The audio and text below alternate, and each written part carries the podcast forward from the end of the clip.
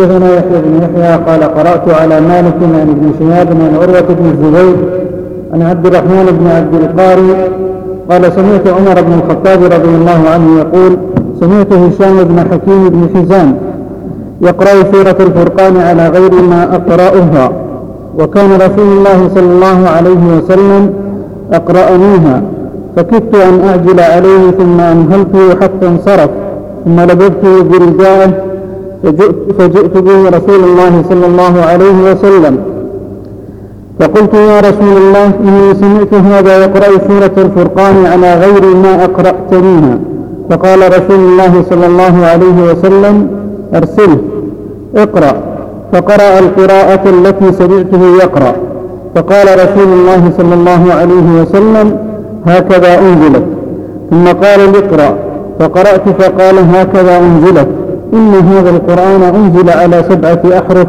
فاقرأوا ما تيسر منه. وهذه الأحرف متقاربة في هذا قد يختلف اللفظ ويتهم المعنى وهذا صنفها عمر وارث قل الله النبي صلى الله عليه وسلم وأهل ومن كانت مع أهل من الصحابة أن يكتب المصحف على حرف واحد هذا من التنازع فتم ذلك وأرسلت المصاحف في البلدان لقراءة بها وتتبع عليها حتى لا يكون النزاع بين الأسلام يبقى الأمر على هذا إلا يوم هذا على هذا مصحف واحد حرف واحد نعم. أما قراءة القراء فيها في حرف واحد كلها في حرف واحد قراءة القراء 7 و10 كلها اختلاف يسير نعم. وحدثني حرملة بن يحيى أخبرنا ابن وهب أخبرني يونس عن ابن شهاب أخبرني عروة بن الزبير أن المسور بن مخرم وعبد الرحمن بن عبد القاري أخبراه أنه سمع عمر بن الخطاب رضي الله عنه يقول من الأجائب في هذه القراءة لآيات لقوم يتفكرون لآيات لقوم يعقلون لآيات لقوم يذكرون وأشبه ذلك مما هو متقارب المعنى إن الله سميع عليم إن الله خبير عليم فكلمات متقاربة منهم.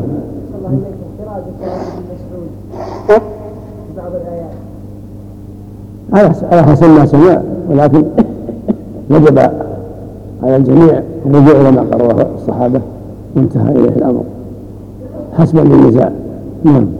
أن المسور بن مخرم وعبد الرحمن وابن عبد القاري أخبراه أنه سمع عمر بن الخطاب رضي الله عنه يقول سمعت هشام بن حكيم يقرأ سورة الفرقان في حياة رسول الله صلى الله عليه وسلم وساق الحديث بمثله وزاد فكدت أساوره في الصلاة فتصبرت حتى سلم.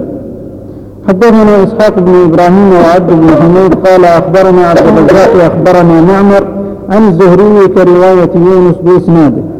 وحدثني حرملة بن يحيى أخبرنا ابن وهب أخبرني يونس عن ابن شهاب حدثني عبيد الله بن عبد الله بن عتبة أن ابن عباس رضي الله عنهما حدثه أن رسول الله صلى الله عليه وسلم قال أقرأني جبريل عليه السلام على حرف فراجعته فلم أزل أستزيده فيزيدني حتى انتهى إلى 7 أحرف.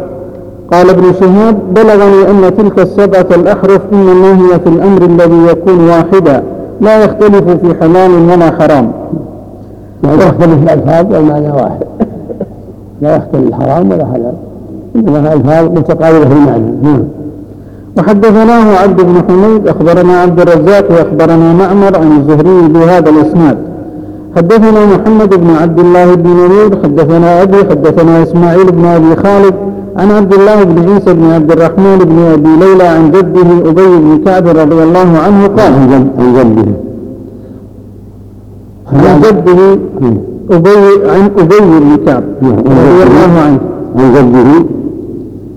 عن جده حدثنا إسماعيل بن أبي خالد عن عبد الله بن عيسى بن عبد الرحمن بن أبي ليلى عن جده عن أبي بن كعب رضي الله عنه قال كنت في المسجد فدخل رجل يصلي فقرأ قراءة أنكرتها عليه ثم دخل آخر فقرأ قراءة سوى قراءة صاحبه فلما قضينا الصلاة دخلنا جميعا على رسول الله صلى الله عليه وسلم فقلت إن هذا قرأ قراءة أنكرتها عليه ودخل آخر فقرأ سوى قراءة صاحبه فأمرهما رسول الله صلى الله عليه وسلم فقرأ فحسن النبي صلى الله عليه وسلم شأنهما فسقط في نفسه من التكذيب ولا إذ كنت في الجاهلية، فلما رأى رسول الله صلى الله عليه وسلم ما قد غشيني ضرب في صدري ففزت عرقا، وكأنني أنظر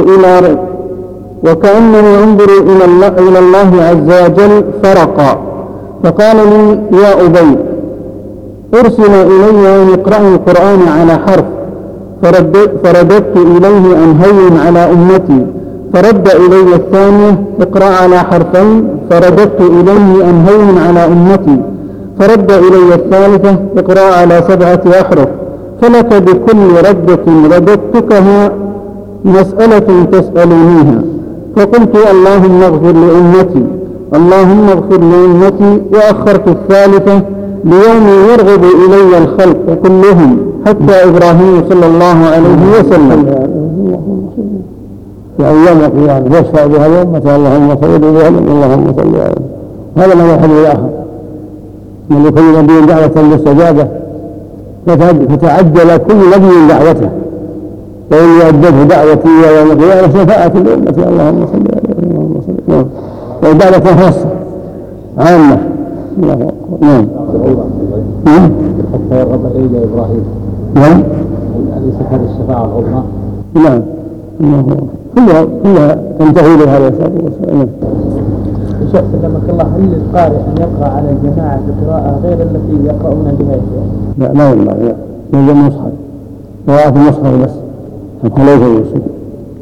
بغير هذا فعل الصحابة ما فعلوا. من يسوي شيء ولا يقرأ بقراءة حفص ولا فلان ولا فلان، بقراءة عاصم ولا بقراءة فلان، لا، يقرأ بالشيء المرفوض حتى لا يسوي على الناس. نعم. حدثنا أبو بكر بن أبي شيبة، حدثنا محمد بن بشر، حدثنا إسماعيل بن أبي خالد، حدثنا عبد الله بن عيسى عن عبد الرحمن بن أبي ليلى، أخبرني أبي بن كعب رضي الله عنه أنه كان جالسا في المسجد إذ دخل رجل فصلى فقرأ قراءة يقتص الحديث بمثل حديث ابن نمير. وحدثنا أبو بكر بن أبي شيبة، حدثنا غندر عن شعبة حاول، حدثناه ابن المثنى وابن بشار. قال ابن المثنى: حدثنا محمد بن جعفر، حدثنا شعبة عن الحكم عن مجاهد عن ابن أبي ليلى عن أبي بن كعب رضي الله عنه أن النبي صلى الله عليه وسلم كان عند آبات بني غفار. قال: فأتاه جبريل عليه السلام فقال: إن الله يأمرك أن تقرأ أمتك القرآن على حرف. فقال: أسأل الله معافاته ومغفرته، وإن أمتي لا تطيق ذلك. ثم أتاه الثاني فقال: الله يأمرك أن تقرأ أمتك القرآن على حرفين. فقال: أسأل الله معافاته ومغفرته، وإن أمتي لا تطيق ذلك. ثم جاءه الثالث فقال: إن الله يأمرك أن تقرأ أمتك القرآن على 3 أحرف.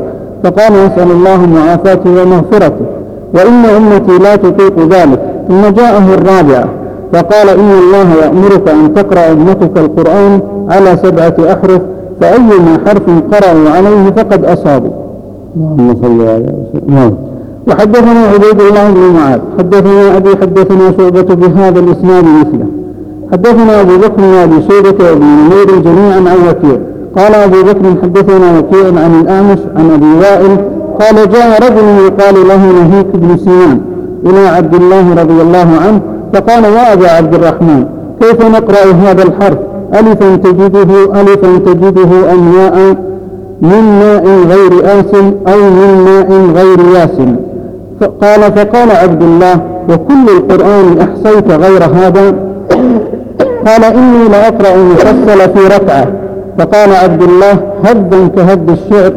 إن أقوام يقرؤون القرآن لا يجاوز تراقيهم، ولكن إذا وقع في القلب فرسخ فيه نفع. إن أفضل الصلاة الركوع والسجود. إني لا أعلم النظائر التي كان رسول الله صلى الله عليه وسلم يقرن بينهن 2 في كل ركعة. ثم قام عبد الله فدخل علقمة في إثره، ثم خرج فقال: قد أخبرني بها. قال ابن نمير في روايته: جاء رجل من بني بجيلة إلى عبد الله ولم يقل نهيك بن سنان. وحدثنا أبو كريب، حدثنا أبو معاوية عن الأعمش عن أبي وائل قال: جاء رجل غير آسن هم الأمثلة الحرف والحرفين، إلا أنا واحد غير آسن غير متغير، إلا أنا واحد. استقر في قراءة غير آسن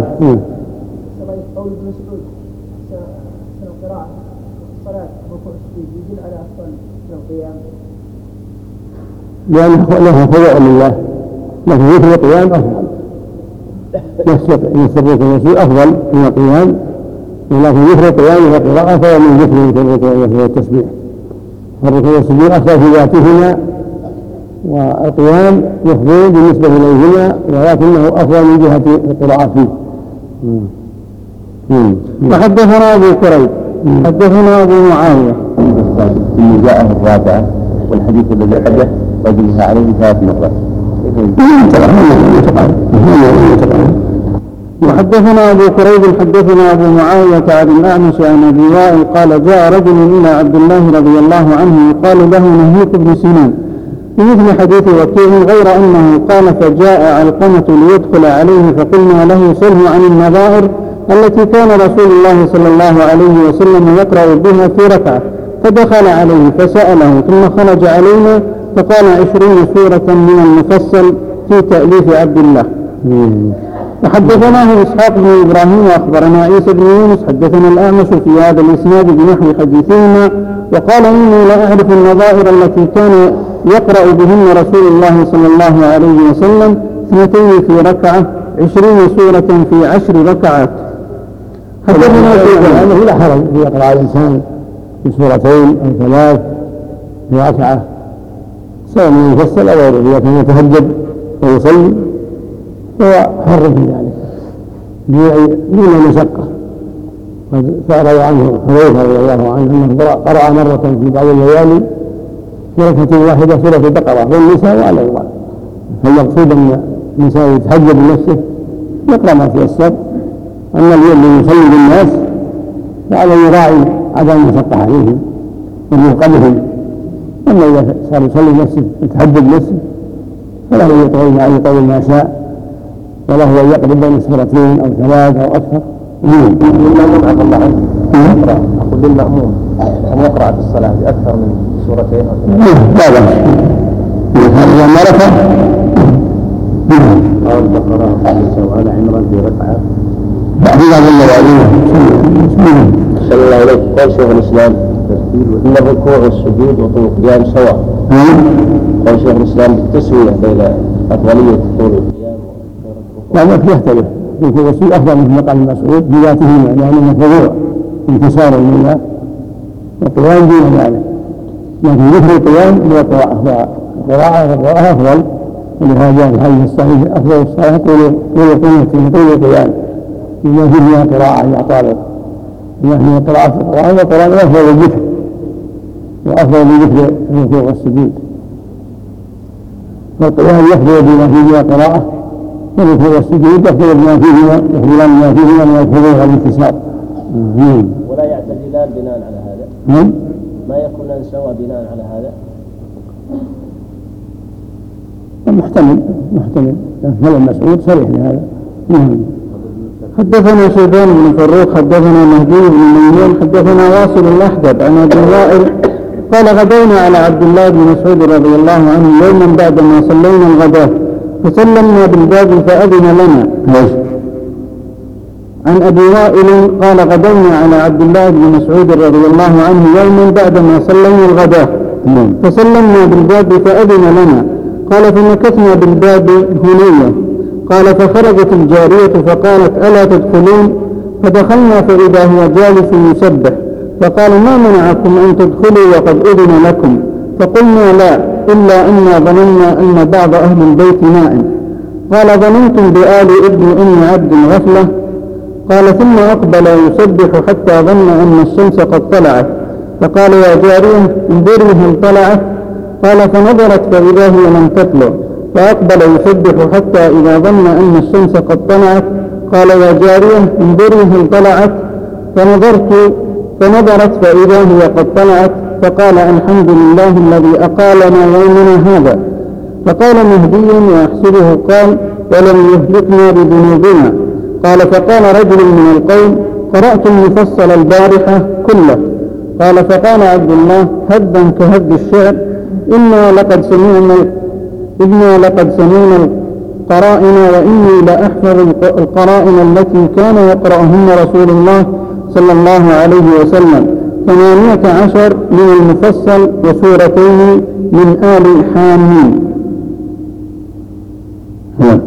حدثنا عبد بن حميد حدثنا حسين بن علي وهذا من اليسوع وإن المسفان إذا يجلس بعد الفجر غالب حتى تطلع الشمس حسنا من صلى عليه الصلاة والسلام. المسعود هذا أراد أن يتأسى بالمسعود وكان نهي فعلى هذا هو البيت وإلا من الإلي من مرض أصابه. لكنه لو ما صلى ركعتين بعد طلوع الشمس هل يحسب له الأجر شيئا؟ إذا لم يصلي الركعتين الرجل يجزئ. الجزء صلى سنة أما الصلاة في حاجة آخر المفروض كان يجلس يسبح ويصلي ويقرأ حتى طلوع الشمس مستحيل هو يستحيل. إن كان يصلي أو لا يصلي شيء آخر. إن صلى بحسن ولا يصلي فلا بأس. وجاءه عندك الأخبار يسد بعضها بعضا إذا صلى بعد هذا ركعتين كانت حجة وعمرة. إذا لم يصلي شيخ هل يأخذ أجر الحجة؟ لا يفاد الجلوس تأسي بالله بفاسة فقط. قول بعض السلف إنكار على قول الحوامين المواجيب لا بأس الحامين ولا بأس الحوامين أمين أولها حامين أولوات الرام التي أولها الرام تكتير يا شيخ والمواجب لا مواجب سنة المقصود بس يوضح لا يوضح لا يكون لا يأتي الحياة ولا درج ولا يقف لا بأس لكن الترتيب أفضل. حدثنا الجنب بين الصور في الفريضة الجنب بين الصور في الفريضة خلاف الأولى الجنب بين الصور عدة صور في الفريضة لا أعلم هنا أو ما أعلم هنا أو ما أعلم هنا لو قرأ سورة من المفصل لا بأس النبي قرأ مثلا بالزلزلة والعاديات والقارئة والهاكم أو قرأ بالعشاء والضحى وأشبه ذلك المغفرين لا حاجة الحمد لله. الله قال فاقرأوا ما تيسر قل الذي قال للمسيء صلاة ثم اقرأ ما تيسر على أثناء القرآن. نعم الأمير والقارئ مثل على نعم في الوضع والهجي على ما قرأته نعم يقدم سورة على سورة ما في ذلك هنا يقرأ على ترتيب الصحابة ينزل فلو عكس يحرج لو عكس يقرأ سورة متهيئة يحرج يقرأ ما تيسر منه لكن يكون أفضل النزول. إذا قرأ عن البقرة يقرأ من آل عمران وإذا قرأ من آل عمران يقرأ من النساء وبعدها وهكذا يعني هذا هو الأفضل أن يقرأ نازلا لا صاعدا. حدثنا عبد بن حميد حدثنا حسين بن علي الجعفي عن زائدة عن منصور عن شقيق قال جاء رجل من بني دجيلة يقال له نهيك بن سنان إلى عبد الله رضي الله عنه فقال إني أقرأ المفصل في ركعة فقال عبد الله هدا كهد الشعر لقد علمت النظائر التي كان رسول الله صلى الله عليه وسلم يقرأ بهن سورتين في ركعة. حدثنا محمد بن مثنى رضي الله عنه ينبغي التفصيل والتأمل والتأمل في الله والعجلة إن هذا قد هدى كهد الشعر يعني ينبغي للقارئ أن يقرأ قراءة المتدبر المتعقل الذي يريد يفهم كلام ربه ويعالج أمراض قلبه وأمراض من سمعه لا يكون عجلة إذا سمعها تدبر. والله يقول سبحانه كتاب أنزلناه إليك مبارك ليدبروا آياته وقال جل وعلا أفلا يتدبرون القرآن أم على قلوب أقفالها. السنة للقارئ التدبر والتعقل وعدم العجلة حتى يستفيد من كلام ربه وحتى يعالج أمراض قلبه وأمراض مجتمعه فإذا عجل قد يفوته التدبر والتعقل لكن مع التغير والترتيب والتخشع والتحزن يكون ذلك أقرب إلى التأثر مثل ما قال عبد الله بن الشيخين دخل عليه وسلم ويصلي ويقرأ قال لا يصلي أذيب كأذيب يبدأ من البكاء اللهم صل عليه وسلم. نعم الصديق رضي الله عنه كان إذا قرأ لا يسمع الناس القراءة من شدة البكاء حتى قال تعالى لما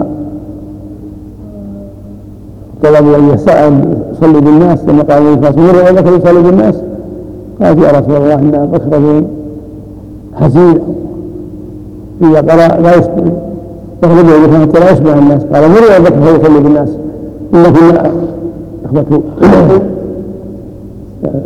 يوسف اخوته. المقصود ان عائشه اعتذرت عن الصديق بما كان يقع منه من الحزن والبكاء عند قراءته، ان تريد ان يتولى ذلك بعد النبي صلى الله عليه وسلم، لكن الرسول رد عليهم قال ان كنا اخوات يوسف. المقصود ان حصل المقصود العنايه بالقراءه والتدمر والتعقل والبكاء وعدم العجله، ولا يكون همها في السوره، يكون المقصود التدبر والفهم، ان لا يكون حريصا على عيونها يفرح لما بعدها. صلى الله عليه وسلم يجوز تقليل احد القراء يفعل الاصلحه الشرعيه حسن صوته وترتيبه وترتيب لا تلاعب لا باس. أحسن الله عليك بالنسبة قراءة الصلاة إذا إنسان قرأه صاعدا هل يؤثم أو يخالف من ذلك؟ لا بس ما في إثم، محارب كنت يقرأ على كلام يوسف ثم يقرأ بشيء من التوبة ومن التواتر لا حرج له. المقصود أنها النزول أفضل، كان يضع عن عمر وغيره قراءة في النحل في الأولى وقراءة يوسف في الثانية، وفي يوسف قبل النحل في الترتيب الذي رتبه الإمام. المقصود الأمر في واسع، لكن السنة الأفضل أن يتابع الصحابة في جمعهم الأخير، وأن تكون قراءته بالنزول من البقرة إلى آخره. حدثنا محمد بن مثنى وابن بشار قال ابن مثنى حدثنا محمد بن جعفر حدثنا شعبة عن عمرو بن مرة أنه سمع أبا وائل يحدث أن رجلا جاء إلى ابن مسعود رضي الله عنه فقال إني قرأت المفصل الليلة كله في ركعة، فقال عبد الله هدا كهد الشعر، فقال عبد الله لقد عرفت النظائر التي كان رسول الله صلى الله عليه وسلم يقرن بينهم. قال فذكر 20 سورة من المفصل، سورتين في كل ركعة.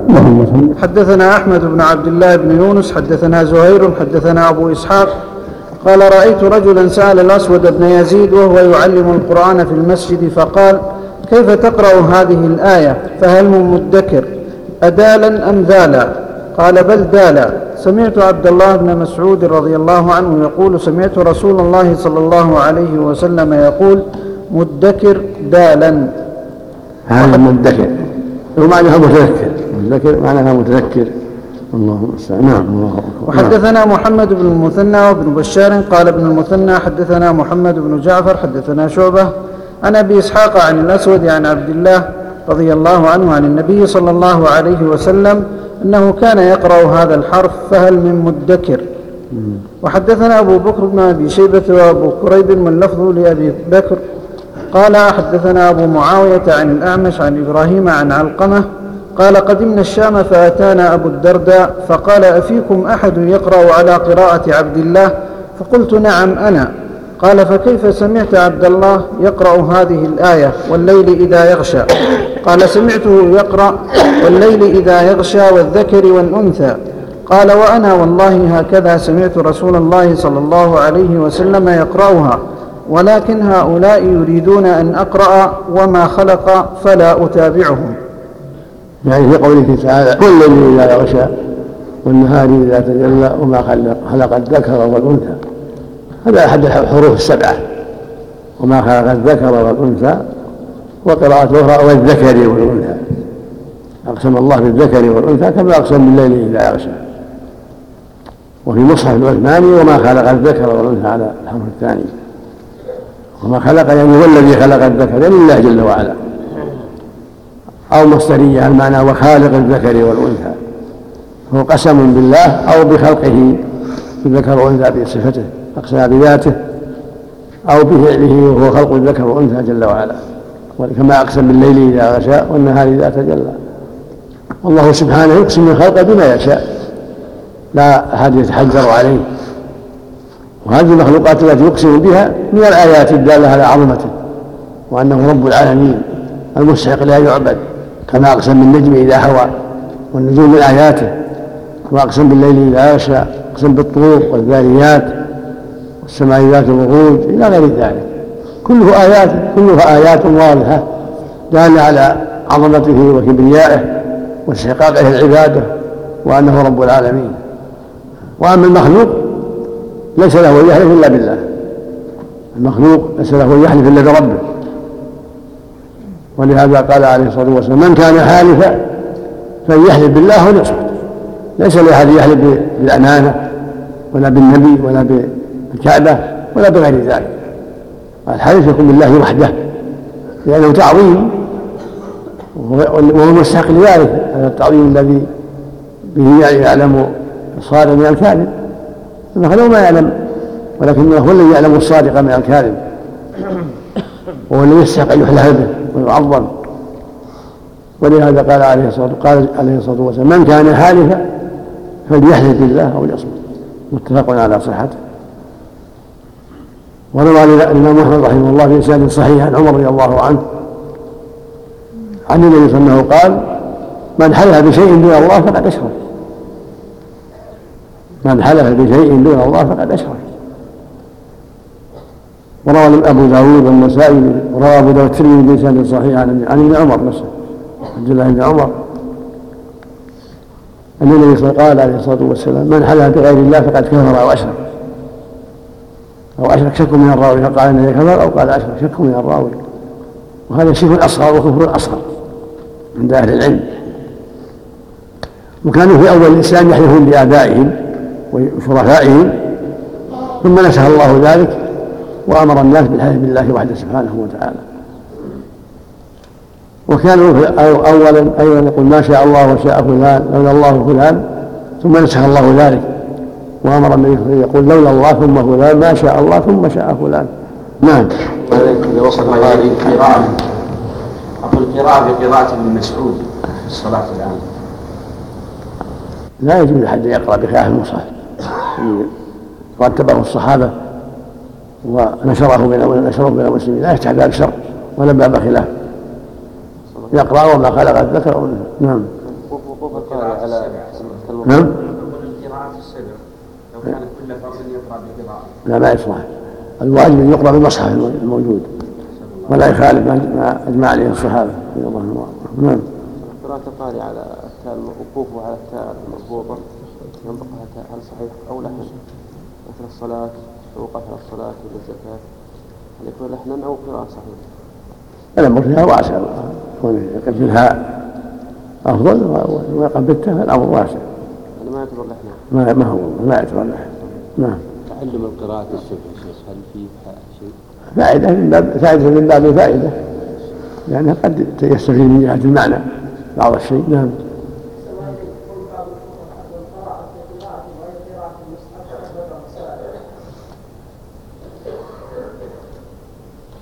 المقصود الواجب القراءة بما رسمه الصحابة رضي الله عنهم. أما الشواذ أو التي تروى عن فلان وفلان، إذا فتح بابها صار الشر العظيم، وعاد الخلاف وعاد القيل والقال كما خاف الصحابة رضي الله عنهم. الواجب السير على ما رسمه سلفنا الصالح رضي الله عنهم وجزاهم الله خيرا. نعم.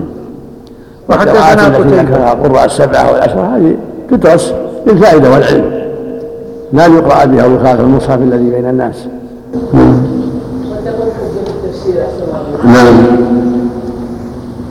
تكون حجة التفسير.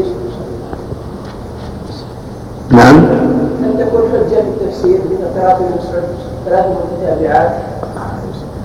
التفسير للفائدة، هذه المعنى استفاد من القراءات. لفائدة ظهور المعنى وبيان المعنى.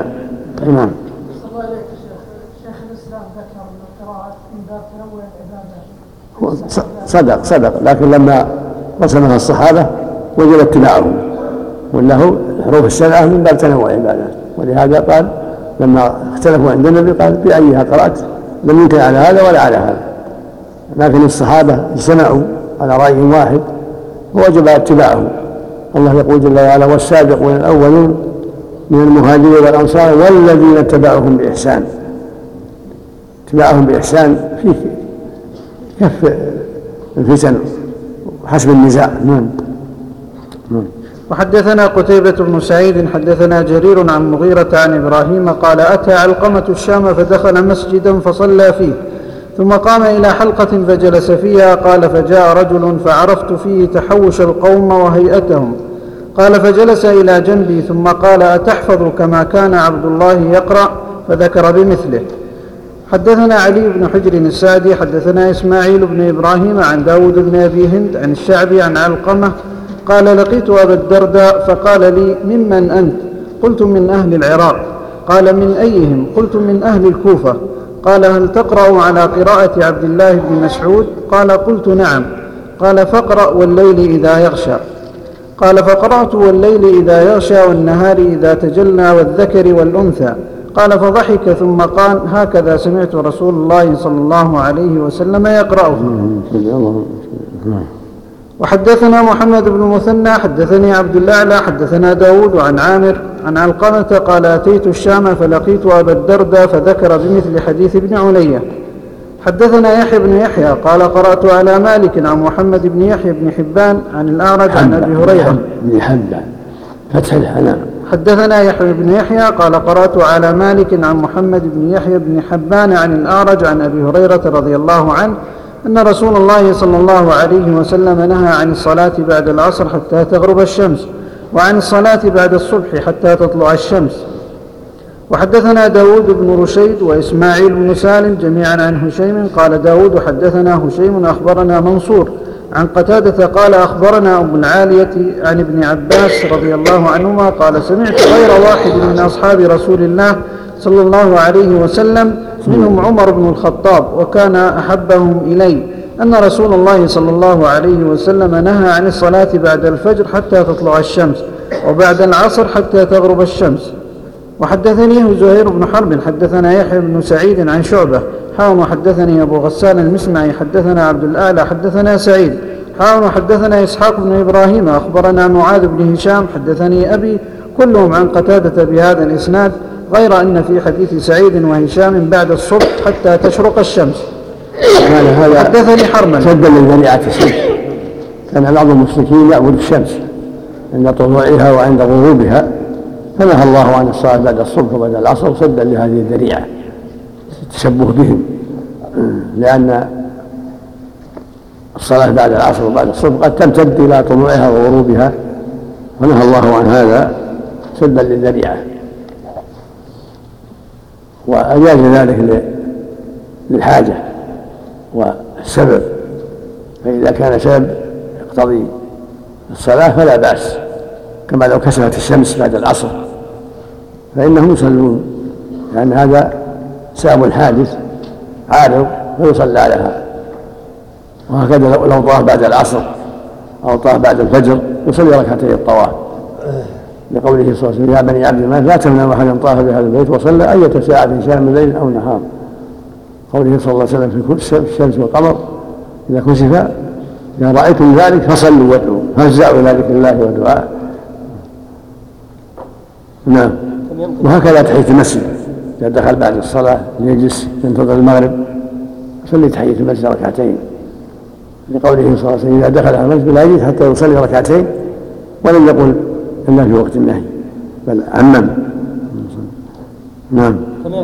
ولأن هذا الأسباب هذه الأسباب تزيل المشابهة، هذه الأسباب تبين أن المقصود لهذا السبب ليس لأجل التشبه. شيخ الدليل على دوام الأسباب الجمع بين الأحاديث. نعم. جمع بين الأحاديث. نعم. ومراعاة للعلل. أقول كم يمكث بعد طلوع الشمس الذي يريد أن يصلي؟ إذا تبعت قدر ربع ساعة تقريبا.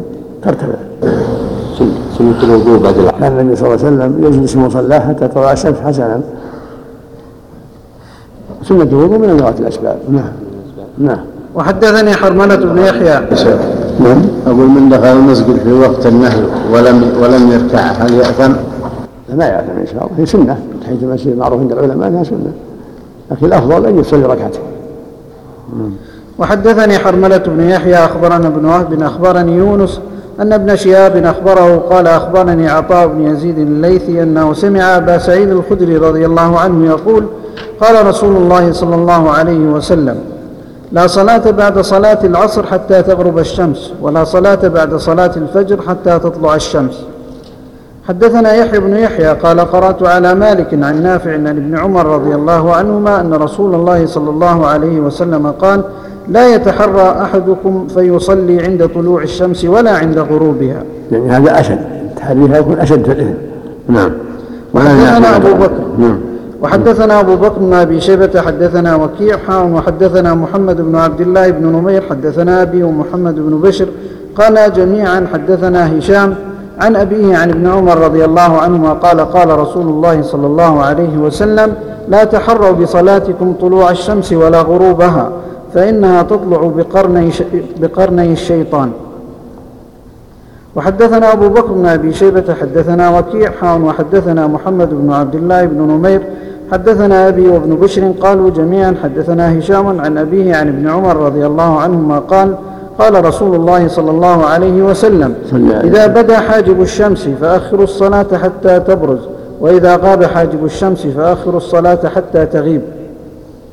وحدثنا قتيبة بن سعيد حدثنا ليث عن خير بن نعيم الحضرمي عن ابن هبيرة عن أبي تميم الجيشاني عن أبي بصرة الغفاري رضي الله عنه قال: صلى بنا رسول الله صلى الله عليه وسلم العصر بالمخمص، فقال: إن هذه الصلاة عرضت على من كان قبلكم فضيعوها، فمن حافظ عليها كان له أجره مرتين ولا صلاة. من حافظ عليها؟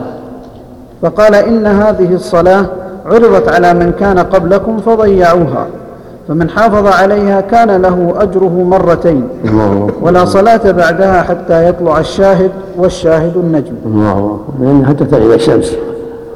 الله. وحدثني زهير بن حرب حدثنا يعقوب بن إبراهيم حدثنا. هذه الصلاة الوسطى أعظم الصلوات، ولهذا جاء فيها: من ترك صلاة العصر حبط عمله، ومن فاتته صلاة العصر فكان وشر أهله وماله. نعم. نعم. لا ما في وقت من أي وقت، الزوال ما في صحيح الصواب، يصلي الإنسان حتى يخرج الإمام. نعم. يعني الضحى يعني حلو. وحدثني زهير بن حرب حدثنا يعقوب بن إبراهيم حدثني أبي عن ابن إسحاق قال حدثني يزيد بن أبي حبيب عن خير بن نعيم الحضرمي عن عبد الله بن هبيرة السبائي وكان ثقة عن أبي تميم الجيشاني عن أبي بصرة الغفاري رضي الله عنه قال: صلى بنا رسول الله صلى الله عليه وسلم العصر بمثله. عن أبي تميم الجيشاني عن أبي بصرة الغفاري. نعم. وحدثنا يحيى بن يحيى حدثنا عبد الله بن وهب عن موسى بن علي عن أبيه قال: سمعت عقبة بن عامر الجهني رضي الله عنه يقول: 3 ساعات كان رسول الله صلى الله عليه وسلم ينهانا أن نصلي فيهن وأن نقبر فيهن موتانا، حين تطلع الشمس بازغة حتى ترتفع، وحين يقوم قائم الظهيرة حتى تميل، وحين تضيف الشمس للغروب حتى تغرب. هذه أوقات النهي قصيرة، نهى الرسول عن نصلي فيهن وأن نقبر فيهن موتانا: حين تطلع الشمس بازغة حتى ترتفع، وحين يقوم قائم الظهيرة حتى تزول، وحين تضيف الغروب. هذا أشد أوقات النهي. أما بعد صلاة العصر وبعد صلاة الفجر لا بأس، لوقت طويل لا بأس أن يصلي على الجنازة بعد صلاة العصر صلاة الفجر، ولا بأس أن تدفن، لكن إذا صادفها عند الطلوع عند الغروب لا يوقف حتى تغرب وحتى تطلع. نعم. حدثني أحمد بن جعفر. نعم. رواية الأسباق. نعم. نعم. صلاة الجنازة يعني، والصلاة الأخرى كذلك من ذوات الأسباب كذلك، لكن هذا شيء يصير يمديه، لأن لو شغلوا بالصلاة عليها ودفنها لربما شغلوا عن فريضة بالميت، لكن الميت يؤجل حتى يصلوا. نعم. ما تقدم الجنازة على الفريضة لأنها تكون قبل السنة بعد الصلاة، كان يصلي على الجنائز بعد الصلاة. نعم. حدثني أحمد بن جعفر المعقري حدثنا النضر بن محمد حدثنا عكرمة بن عمار حدثنا شداد بن عبد الله أبو عمار ويحيى بن أبي كثير عن أبي أمامة قال عكرمة ولقي شداد أبا أمامة ووائلة وصحب أنسا إلى الشام وأثنى عليه فضلا وخيرا. عن أبي أمامة قال قال عمرو بن عبسة السلمي كنت وأنا في الجاهلية أظن أن الناس على ضلالة وأنهم ليسوا على شيء وهم يعبدون الأوثان، فسمعت برجل بمكة يخبر أخبارا فقعدت على راحلتي فقدمت عليه فإذا رسول الله صلى الله عليه وسلم مستخفيا جراء عليه قومه، فتلطفت حتى دخلت عليه بمكة فقلت له ما أنت؟ قال أنا نبي. فقلت وما نبي؟ قال أرسلني الله. فقلت وبشيء أرسلك؟ قال فقلت له ما أنت؟ قال أنا نبي. فقلت وما نبي؟ قال أرسلني الله. فقلت وبأي شيء أرسلك؟ قال أرسلني بصلة الأرحام وكسر الأوثان وأن يوحد الله لا يشرك به شيء. قلت له فمن معك على هذا؟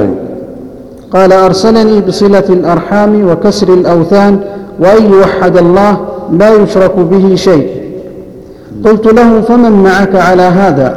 قال حر وعبد. قال ومعه يومئذ أبو بكر وبلال ممن آمن به. فقلت إني متبعك. قال إنك لا تستطيع ذلك يومك هذا، ألا ترى حالي وحال الناس؟ ولكن ارجع إلى أهلك، فإذا سمعت بي قد ظهرت فأتني. قال فذهبت إلى أهلي وقدم رسول الله صلى الله عليه وسلم المدينة وكنت في أهلي، فجعلت أتخبر الأخبار وأسأل الناس حين قدم المدينة حتى قدم علي نفر من أهل يثرب من أهل المدينة، فقلت ما فعل هذا الرجل الذي قدم المدينة؟ فقالوا الناس إليه سراع وقد أراد قومه قتله فلم يستطيعوا ذلك. فقدمت المدينة فدخلت عليه فقلت يا رسول الله أتعرفني؟ قال نعم، أنت الذي لقيتني بمكة. قال فقلت بلى. فقلت يا نبي الله أخبرني عما علمك الله وأجهله، أخبرني عن الصلاة. قال صل صلاة الصبح ثم أقصر عن الصلاة حتى تطلع الشمس حتى ترتفع، فإنها تطلع حين تطلع بين قرني شيطان، وحينئذ يسجد لها الكفار. ثم صل فإن الصلاة مشهودة محظورة حتى يستقل الظل بالرمح. ثم اقصر عن الصلاة فإن حينئذ تفجر جهنم. فإذا أقبل الفيء فصل فإن الصلاة مشهودة محظورة حتى تصلي العصر. ثم اقصر عن الصلاة حتى تغرب الشمس، فإنها تغرب بين قرني شيطان، وحينئذ يسجد لها الكفار. قال فقلت يا نبي الله فالوضوء حدثني عنه. قال ما منكم رجل يقرب وضوءه فيتمضمض ويستنشق فينتثر إلا خرت خطايا وجهه وفيه وخياشيمه، ثم إذا غسل وجهه كما أمره الله إلا خرت خطايا وجهه من أطراف لحيته مع الماء، ثم يغسل يديه إلى المرفقين إلا خرت خطايا يديه من أنامله مع الماء.